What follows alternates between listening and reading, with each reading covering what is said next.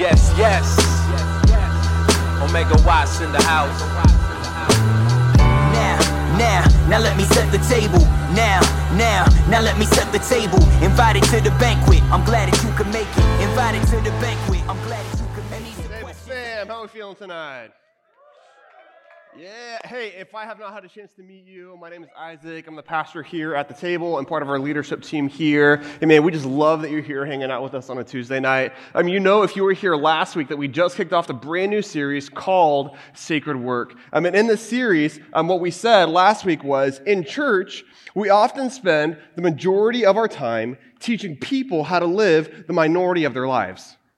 I'll read that one more time. In church, typically, if you grew up in church, you know this, we often spend the majority of our time teaching people how to live the minority of their lives. And here was the big idea last week, was that all work is sacred work. All work is sacred work. What we talked about last week is that all work is good, all work is from God, all work has dignity, all work is building, it's creating, and it's developing, and it's maintaining, and it's repairing, right? Doesn't work sound awesome? We're like, eh, right? And even your reaction, you're like, Isaac, bro, you're blowing smoke, dude. I know work's not amazing.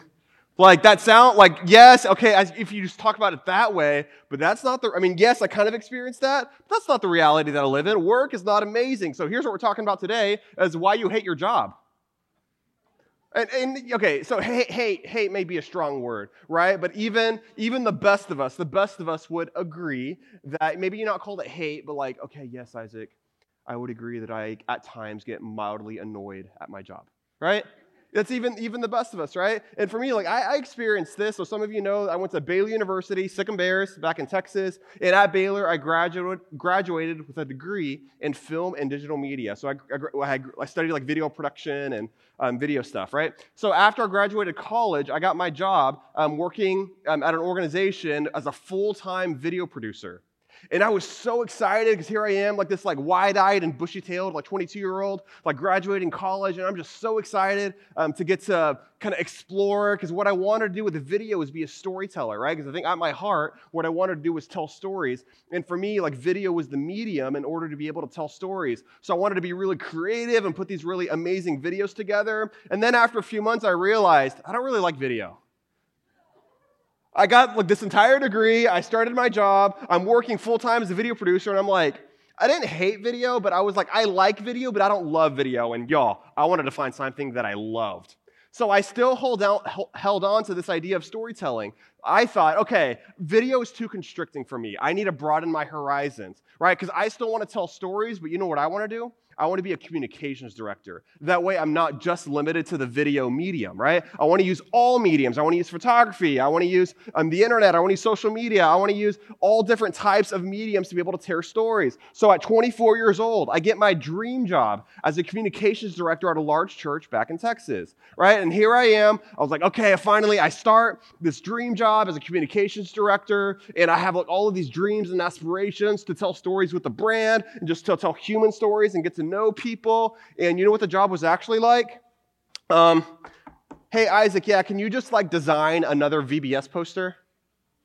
And if you don't know, v- VBS is like uh, like day kids camp. Um, if you didn't grow up in church, and I'm like, real? That's all you want me to do? They're like, yes, Isaac. All we want you to do, not really, but that's how I understood it. All we want you to do is design VBS posters, day after day after day after day. And I was like, I can do a little more. They're like, no, no, no, no, no, no, no posters. I'm like, okay.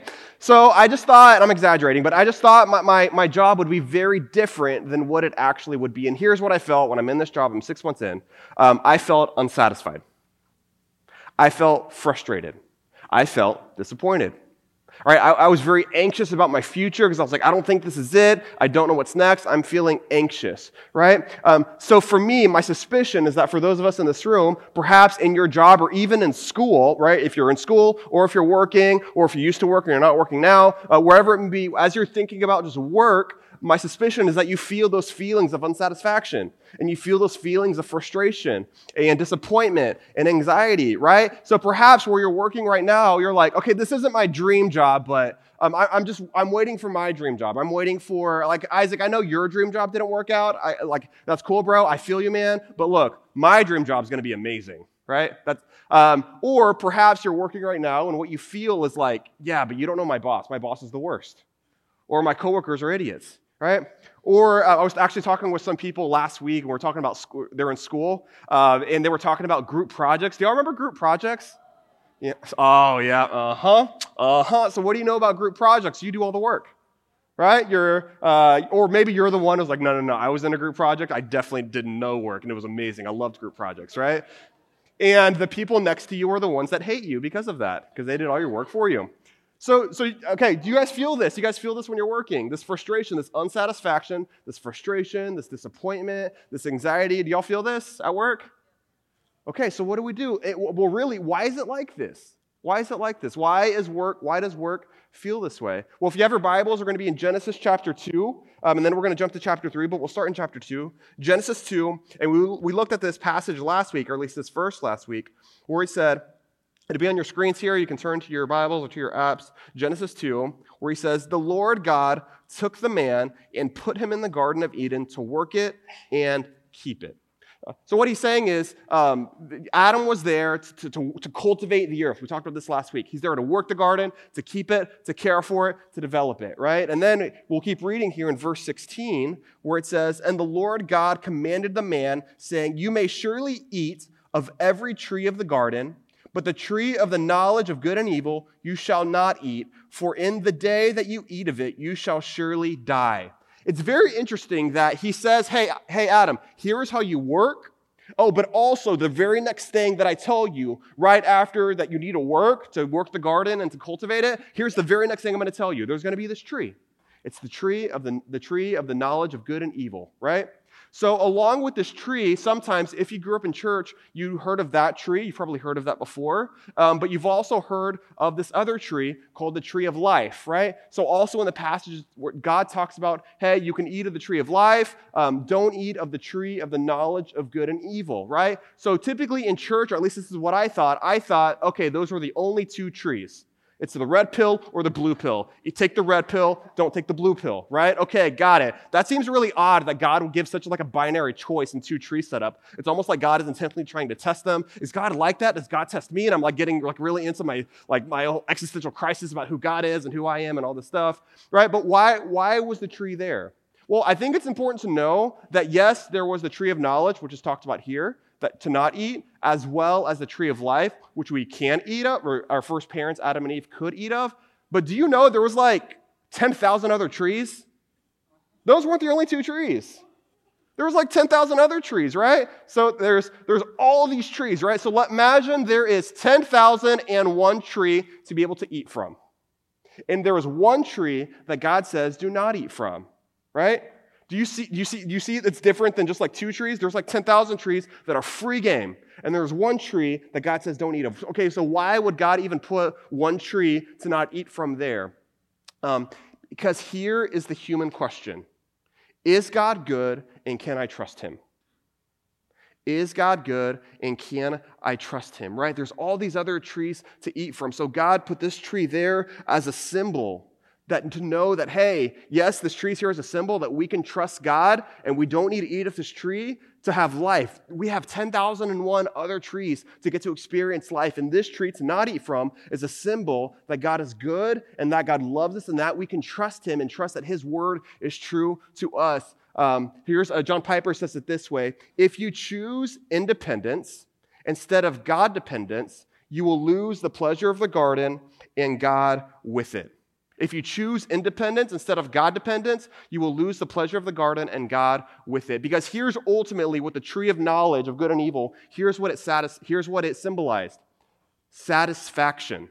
Where are we going to find satisfaction? Are we going to find satisfaction with the one thing that God has asked us not to do? Or are we going to find satisfaction in the 10,000 other things that God tells us to play and be free and have joy? Right? So, where are we going to find satisfaction? So, we'll keep reading, right? And then um, in uh, chapter three, I'll kind of summarize there's a talking snake, which is kind of weird, but there's a talking snake. And this talking snake, the serpent, comes in, and then he gets Adam and Eve to distrust God by getting them to bite of the one tree that God said you're not going to be satisfied. You will not be satisfied. You, there's a distrust now with God now because they ate of that tree. So, our first parents, first there was Eve that, that ate of the fruit of the tree, and and then it was Adam that ate the fruit. And with their first bite, here comes sin and brokenness and frustration and anger and sadness and depression and anxiety and terrible bosses and gossip because of your coworkers and lame cafeteria food um, and getting people that and people that are getting promoted ahead of you and you getting minimum wage oh yeah and you not being able to afford rent why because our first parents, Adam and Eve, took a bite of a tree where God said, You're not going to find satisfaction. And what do we do?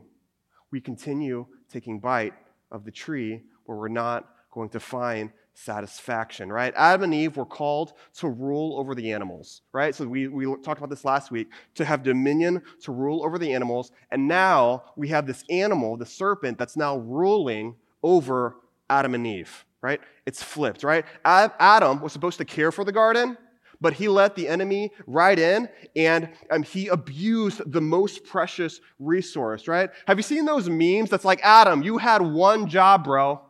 You had one job, right? So we can see this here, um, here on the screen here. Uh, you had one job. You had one job, bro. And we have this one here as well. You had one job. You had one job, right? I know you had one job. It's kind of an older meme. It's like the opposite of like understood the assignment, which is a slightly newer meme. But like Adam had one job. Adam did not understand the assignment, right? And Adam and Eve immediately, immediately, they felt guilt and shame and they hid from God, right? So we'll pick it up here in chapter 3, um, verse 11, where he says this, where God asked them, and verse, this is verse 11, the second part of verse 11, where he says, um, Have you eaten the tree of which I commanded you not to eat? The man said, The woman whom you gave to be with me, she gave me the fruit. God, it's her fault. It's her fault. It's her fault. Right? He's like immediately blaming Eve, um, which is not cool.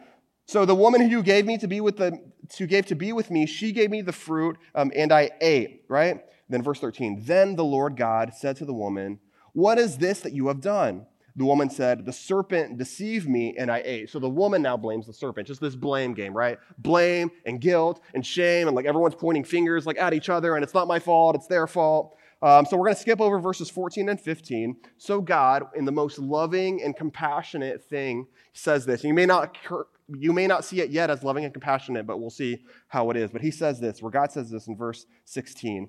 So the woman, he said, I will surely multiply your pain in childbearing. In pain, you shall bring forth children. Okay, this is very real for me and my wife right now because, as you know, my wife Lauren is pregnant. So, in we're hoping for what eight weeks, eight weeks or so, eight, uh, more or less, eight, seven and a half, yeah, okay, so, okay, exactly seven and a half weeks, March 31st. Um, you know, our, our daughter, Vera, will be, God willing, be born, and it will be incredible and be so exciting. And last week we were watching, we're going like through these online courses, because like we're first time parents going through these courses. Um, so I like watched a video last Wednesday of literally a woman giving birth.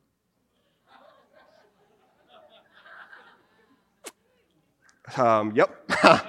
uh-huh. And I'm like, oh, okay. So, so that's, uh, it, it, looked, it looked a little painful. It just looked a little, just looked a little painful, right? So then he says this. Um, so you're to have pain and childbearing. Then he says this. God continues, your desire shall be contrary to your husband, but he shall rule over you.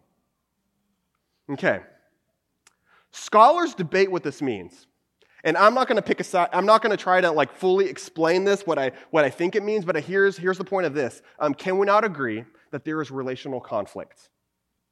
I think we can agree that there is relational conflict in marriages, there was relational conflict between people, and that um, with this curse, here comes relational conflict um, that we now have. And then he says in verse 17, and to Adam, he said, he was talking to Eve, now he's talking to Adam. And to Adam, he said, because you have listened to the voice of your wife.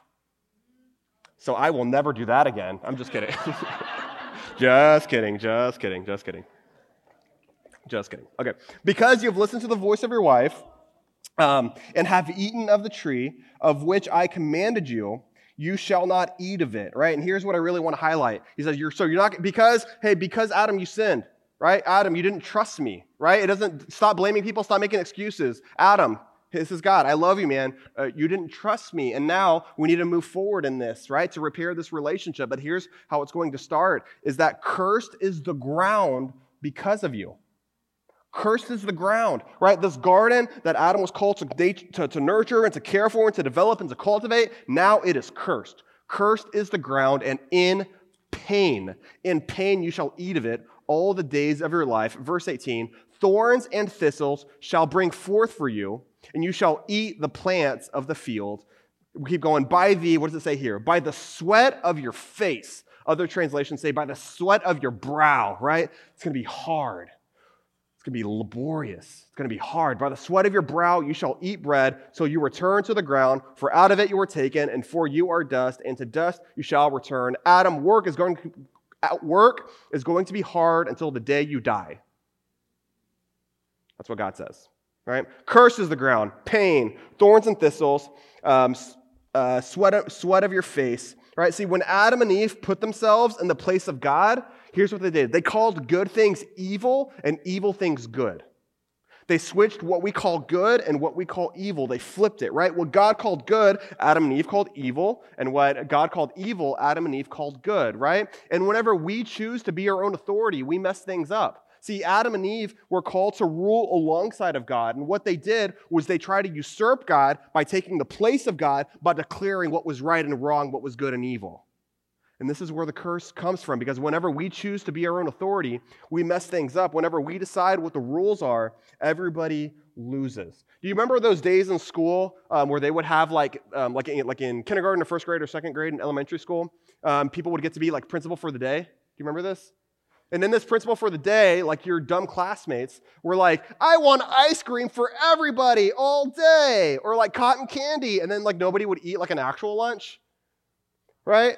What, what is that? Whenever we try to usurp authority, we think we know what's best, and in, in our childlike mind, we think we know what's best, but the reality is like, I think the person like with a master's degree who's leading the school, who's trained and cares about education, is best to lead the school, right? And perhaps it's not best for a first grader that's just a little mildly frustrated because they didn't get recess because it rained to make like all these like wide sweeping school-wide decisions, right? But this is what we do. So I want us to notice here is that work is good. So we talked about this last week. Work is really good. Also, it's broken by evil. See, what was once life giving is now exhausting and hard and difficult, right? Nothing works as it should. Everything is broken. Our relationships are broken, and our work is broken. And what are the two things you guys want to talk about in one on ones? Relationships and work. And we see now everything is broken. Nothing is as it should be, right? So here's, here's how work is broken. Here's how. Here's the first way uh, work is broken unmet expectations.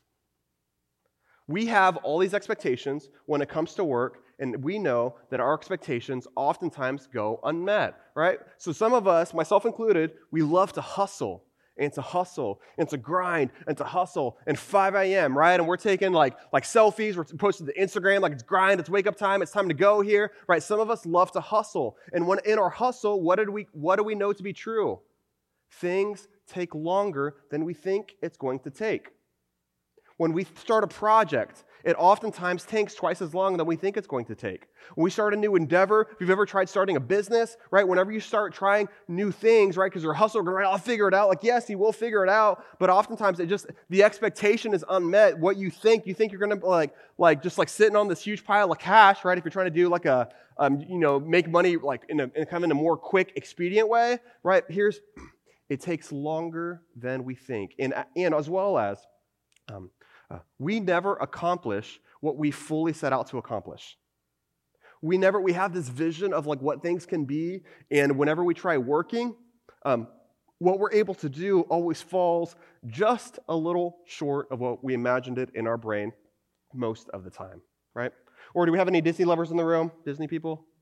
Okay, I think if you're a Disney person, and if you're not, I'm sorry, if you are, you're really to like this clip. Let's take a look.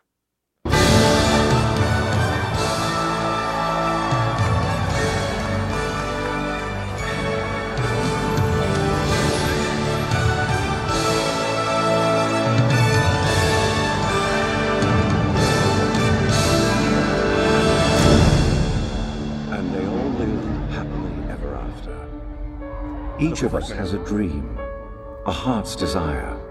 It calls to us.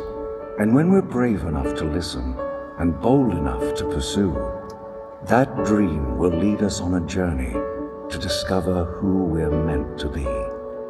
All we have to do is look inside our hearts and unlock the magic within.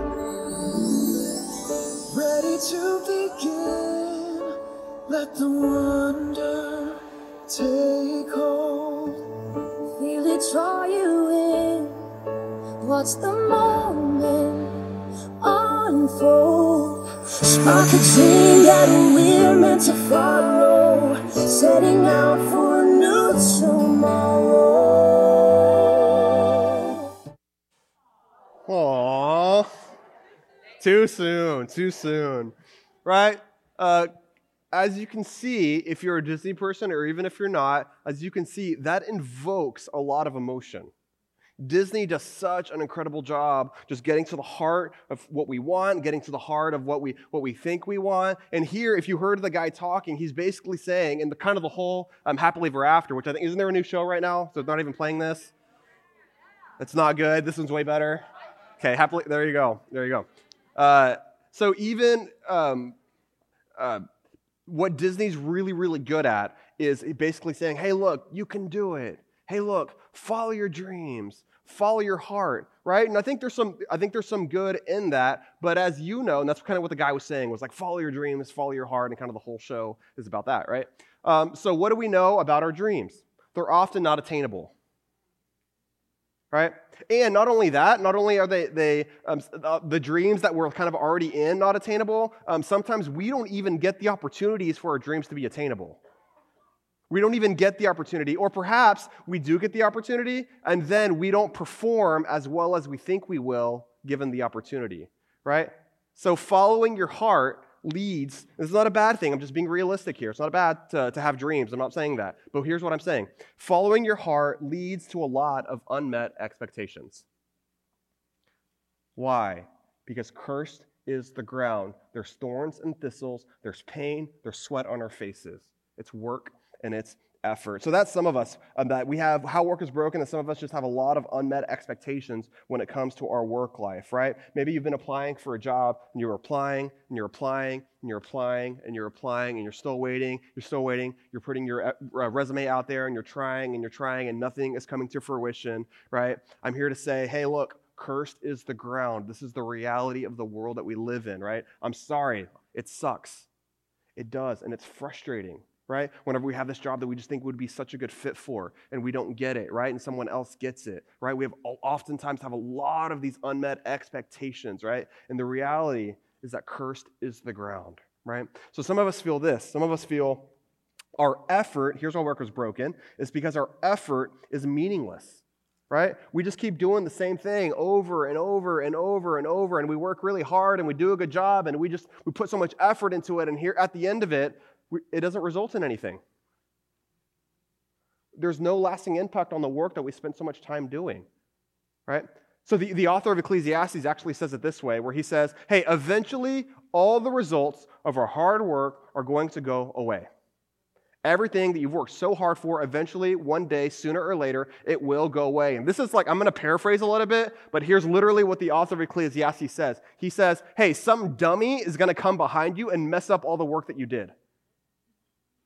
You put all this effort into creating something and trying to make something good, and somebody's going to come up behind it and just mess everything up, right? And it's meaningless, right? Everything, the work that we're doing, we feel like it's meaningless, right? For me at my previous job as a communications director, I spent hours and hours and hours and hours and days and hours working and building a new website, right? So then, and then I always felt good about the website, and then immediately, whenever I transitioned here, the website went, doo right? And now I look today, there was a brand new website. I didn't do any of it. I'm like, man, I spent so much time like building that website, right? So was it was it meaningless me building that website if it doesn't exist anymore, right? So they they completely redid it. Um, or for some of us, um, uh, uh, we have no idea in the work that we're doing uh, what the greater purpose is. We don't know how we're doing is making any contribution in society. We, we see so much injustice around us, and we're like, man, there's so much going on, and like what I'm doing right here just doesn't matter. It's not important, right? For some of us, we're out just sweating in the hot sun, and we're just sweating and we're sweating all day, and we're like, man, why am I out here sweating? Or for some of us, it's even worse because we're inside in a, in a hot, smelly room with fluorescent lighting. We're like, this is terrible. And this is the reality that some of us find ourselves in, right? You see this on the screen here is that all human effort for cultivation is now cursed with dissatisfaction. All human effort for cultivation, right? Cultivation is this, we talked about this last week. There's raw potential that we can build and we can maintain and we can develop. All human effort for cultivation is now cursed with dissatisfaction. John Mark Comer says this this way in his book, Garden City, where he says, Fatigue burnout, back pain, ibuprofen, strife, litigation, greed, waste, poverty, injustice, wishing you had more vacation time, all of this comes in the wake of Eve's first bite. Mm-hmm. Okay, and let's say, okay, let's say we actually do get the thing that we want. Let's say we actually do get the job. Let's say we actually do finish the project, whatever we're working on. We feel like we did a really good job, right? We did a, a well job. Let's say, I don't know, let's, let's say you win the Super Bowl, right? Let's say you're a professional athlete and you win the Super Bowl, right? And you're like, yes! How long does that feeling last? Fleeting. The, even with, the, with work, oftentimes the thing where we're trying to get satisfaction, the thing that we're trying to achieve, even the feeling whenever we actually get what we want, that feeling is fleeting. Right? Can I be honest? Um, I feel this way about my job now, which is um, a little strange because my job is you. My job is the table. My job is um, working here at First Orlando, right? Um, this is, I'll, I'll say this, this is the best job I've ever had, right? In a lot of ways, I love my job here. But there's times I'm dissatisfied. There's times I'm frustrated. There's times I'm angry. There's times that I'm just really disappointed in, in what's going on right here. Like there's times, again, there's a lot of a lot of us around here, right? So a big part of my job, there's relational conflict often that I have to navigate, right? And, and most of the time it's my fault right? So like I'm the cause of this relational conflict. I have to go and apologize. Man, I shouldn't have said that. Like that was that was not good, man. Okay, I got to go apologize to this person. Okay, I want them. Okay, um, there's look. I love I love getting to lead, but it's work, and there's thorns and thistles. Like I love getting to prep Tuesdays to speak, and it's work. And there's sweat on my brow, right? I love meeting with you. And you guys are so amazing. You know this. You're amazing. And the reality is, it's work, right? This, it's, it's work. So, like, this is, again, this is the best job I've ever had, and yet, cursed is the ground, even in really incredible jobs, right? So, why? Why is it like this? Why are things, why are things like this? Well, let's, let's see what God said to the serpent. Remember, we said we're going to come back to it? Let's come back to it.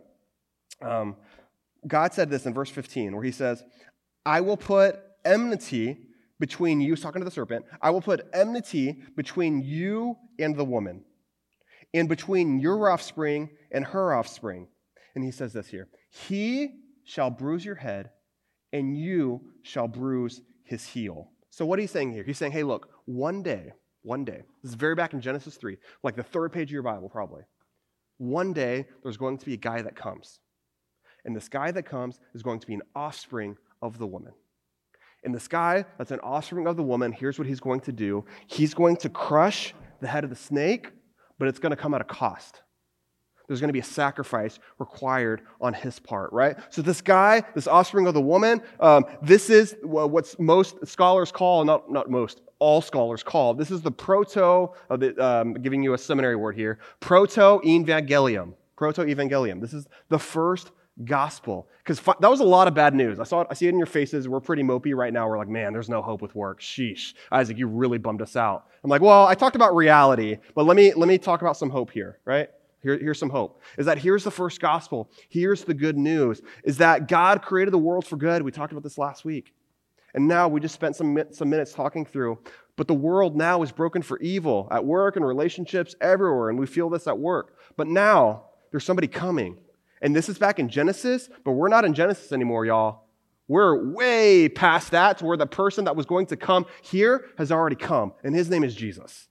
And here's what Jesus does is Jesus destroyed evil and Jesus restores things for the better. And Jesus is where our hope is. And Jesus is where our healing is. And Jesus is where we find our satisfaction. Jesus is the one that rescues us from the evil and the brokenness that we experience. And we can put our hope and our faith and our trust in Jesus. Jesus symbolizes the satisfaction in God. Here's the big idea is that why is the work why is work cursed? Why are things bad? Why did God set it up this way? Here's the big idea is that cursed work drives us to satisfaction in Jesus. Cursed work drives us to satisfaction in Jesus. We experience work as good and bad. We experience work as sometimes our dreams are going to come true and sometimes they're going to be a letdown right? We experience work as sometimes there's going to be some meaning and some purpose, and at the same time, um, we will be regularly frustrated, right? See, some of us, we're trying to find a job where we're never going to be frustrated, right? So we're going to job after job after job where we just don't experience frustration anymore, right? And you will never find a job where you won't be frustrated. You're never going to find a job that fully satisfied. Actually, you should expect, you should expect to be regularly frustrated in your job even though you may be in exactly the right job. The job you have right now may be the perfect job for you right now in the season of your life. And yet, even in the most perfect job, even in the most perfect job, we will still regularly experience frustration. Why? Because that frustration in our job points us to Jesus. Because we know that it's in our job where we will never be fully satisfied. If we got our fullest satisfaction in our job, we don't need Jesus. But because our jobs prove to us that our jobs don't fully satisfy, now we need Jesus for everything, right? So now you may be asking, hey, well, like, can I ever change jobs? Like, is that okay? Uh, yeah, we'll talk about that um, next week. We'll start talking through that. Um, but the big idea cursed work drives us to satisfaction in Jesus. Our jobs will never satisfy, our hobbies will never satisfy. Only Jesus can satisfy. And our dissatisfaction at work reminds us reminds us that our jobs will never satisfy and our, our dissatisfaction at work drive us to the only person who truly satisfies. Okay. So if that's true, so we don't work ever again? We, we need Jesus and that's it? That's it? I don't need to go to work anymore? Just Jesus? No. No. Um, here's the question How can we find, how do we find satisfaction in Jesus as we work? How do we find satisfaction in Jesus as we work? We're going to talk about this basically the entire message next week. we're answering the question how can I be a Christian at my job? What does that mean? What does it mean like to be fully satisfied in Jesus? What does it mean to be a Christian at my job? We're going to talk about that a lot more, a lot more practicals next week. But to start us off, here's what I want to start us off with. And we're going to spend some time, you'll be able to reflect on these questions here. But I want you to start with identifying where you are in your job. Start with identifying where you are in your job.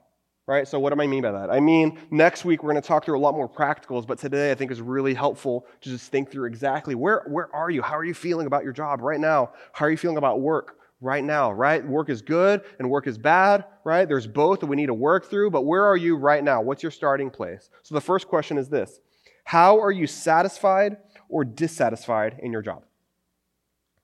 How are you satisfied or dissatisfied in your job?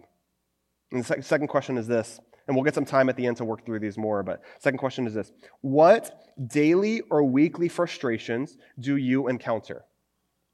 What daily or weekly frustrations do you encounter, right? What frustrates you at work? What makes you mad? What makes you disappointed? What makes you anxious? Just what daily or weekly frustrations do you encounter at your job? And number three,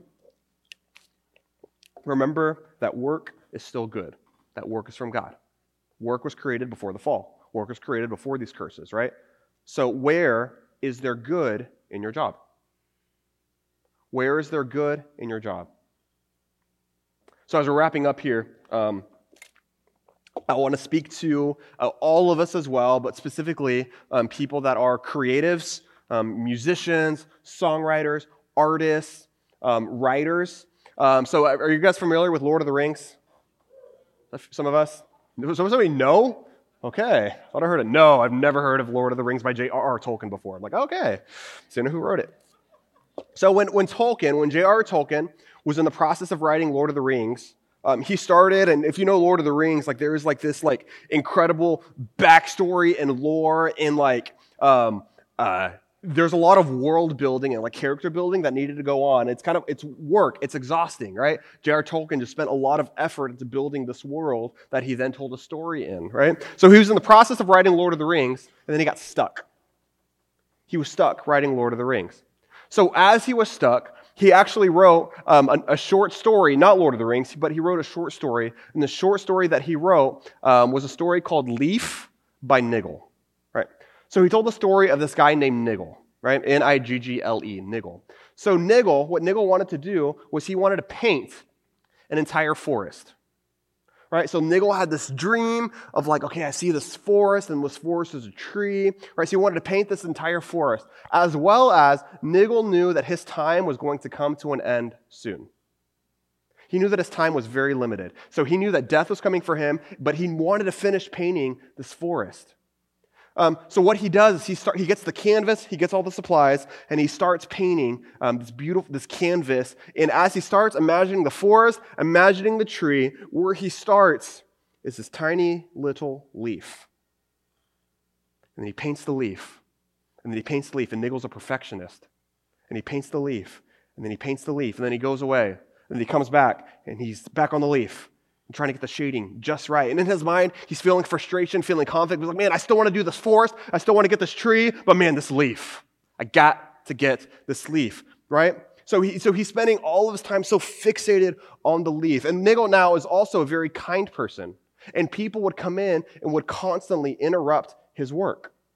So he would come in, he would paint the leaf, and then he's trying to like move away and paint like another leaf or a tree, and then someone would come in and interrupt him. And he's a very kind person. So he was like, okay, puts the supplies down, go talks to him. One of the people that would frequently interrupt him was his neighbor. His neighbor would always come in to interrupt him, and Niggle was a very kind person who also didn't understand boundaries, but he was a very kind person. So he would um, then put the, put the supplies down and then go and interact with his neighbor and help his neighbor with whatever his neighbor needed, right? So as, as this process is going on, here's what Niggles, he's frustrated at himself for not finishing more and he's frustrated at others for constantly interrupting him. And Niggle, he's, he's prone to worry. He's also, he kind of puts off the painting. He's prone to procrastinate, right? So he's just feeling all of this frustration and he still goes back to the leaf, right? So eventually his neighbor comes in and tells him that his wife is dying. So he knows that like death is coming real soon. But what does he do for himself? So what does he do? He puts the paints down. He goes out into the wind, into the cold, into the rain, to help his neighbor's wife who's dying, where eventually he himself gets sick, catches a fever, and he himself dies.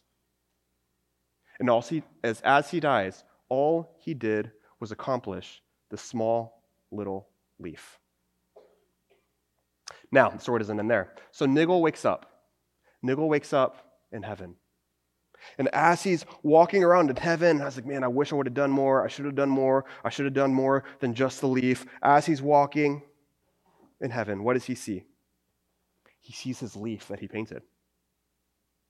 Not only does he see the leaf that he painted, he sees the tree that the leaf is on. And not only does he see the tree that is leafing on, he sees, and not only see it, he gets to experience this full forest that the leaf is in. Because the deepest longing in Niggle's heart that he didn't get to experience on earth, he was experiencing in heaven. See, we are all Niggle. See, we imagine ourselves accomplishing things, and we find ourselves mostly incapable of producing them. We want to be successful, we don't want to be forgotten, and we want to make a difference. And see, in the godly work and effort to bring healing to the world and cultivation, see, it will one day be complete whenever we get to see Jesus face to face. And until that day, we're going to labor and we're going to work. And it's going to be hard and it's going to be frustrating and we're going to work. But we know that these God dreams that we have that are from God, it's because it's good. And God loves good things, and heaven will be full of good things. So as we work and we work really hard, we're not going to lose hope. Because we know that our hope is not in our work, our hope is in our satisfaction in Jesus. So we're going to spend some time here. Um, I'm going to pray. The band's going to come out here. And I, I want to spend just 60 seconds, 90 seconds, and I want you to reflect on the questions um, that we asked here. Um, so we'll go, back to the, we'll go back to the questions here. And I'm going to pray for us. And after we pray, then we'll stand and we'll sing. But as you're processing that, um, I want you to um, work through these questions and with the work that God has called us to do. Father, thank you for who you are. God, for your love, for Jesus, for your spirit. God, I'm so thankful, God, just for the work you've called us to do, God, that we get to do. God, and we know that's hard, and we know it's frustrating, and we know it gives us anxiety, God, but we know that it is good. And we know the good work that you've put on our heart that we don't get to finish, one day we'll stick to experience with you. Thank you for my friends here at the table, God, and just for the city of Orlando the city that we love. God, that we may, may we be workers for you here and to be able to serve one another. We love you. In Jesus' name, amen.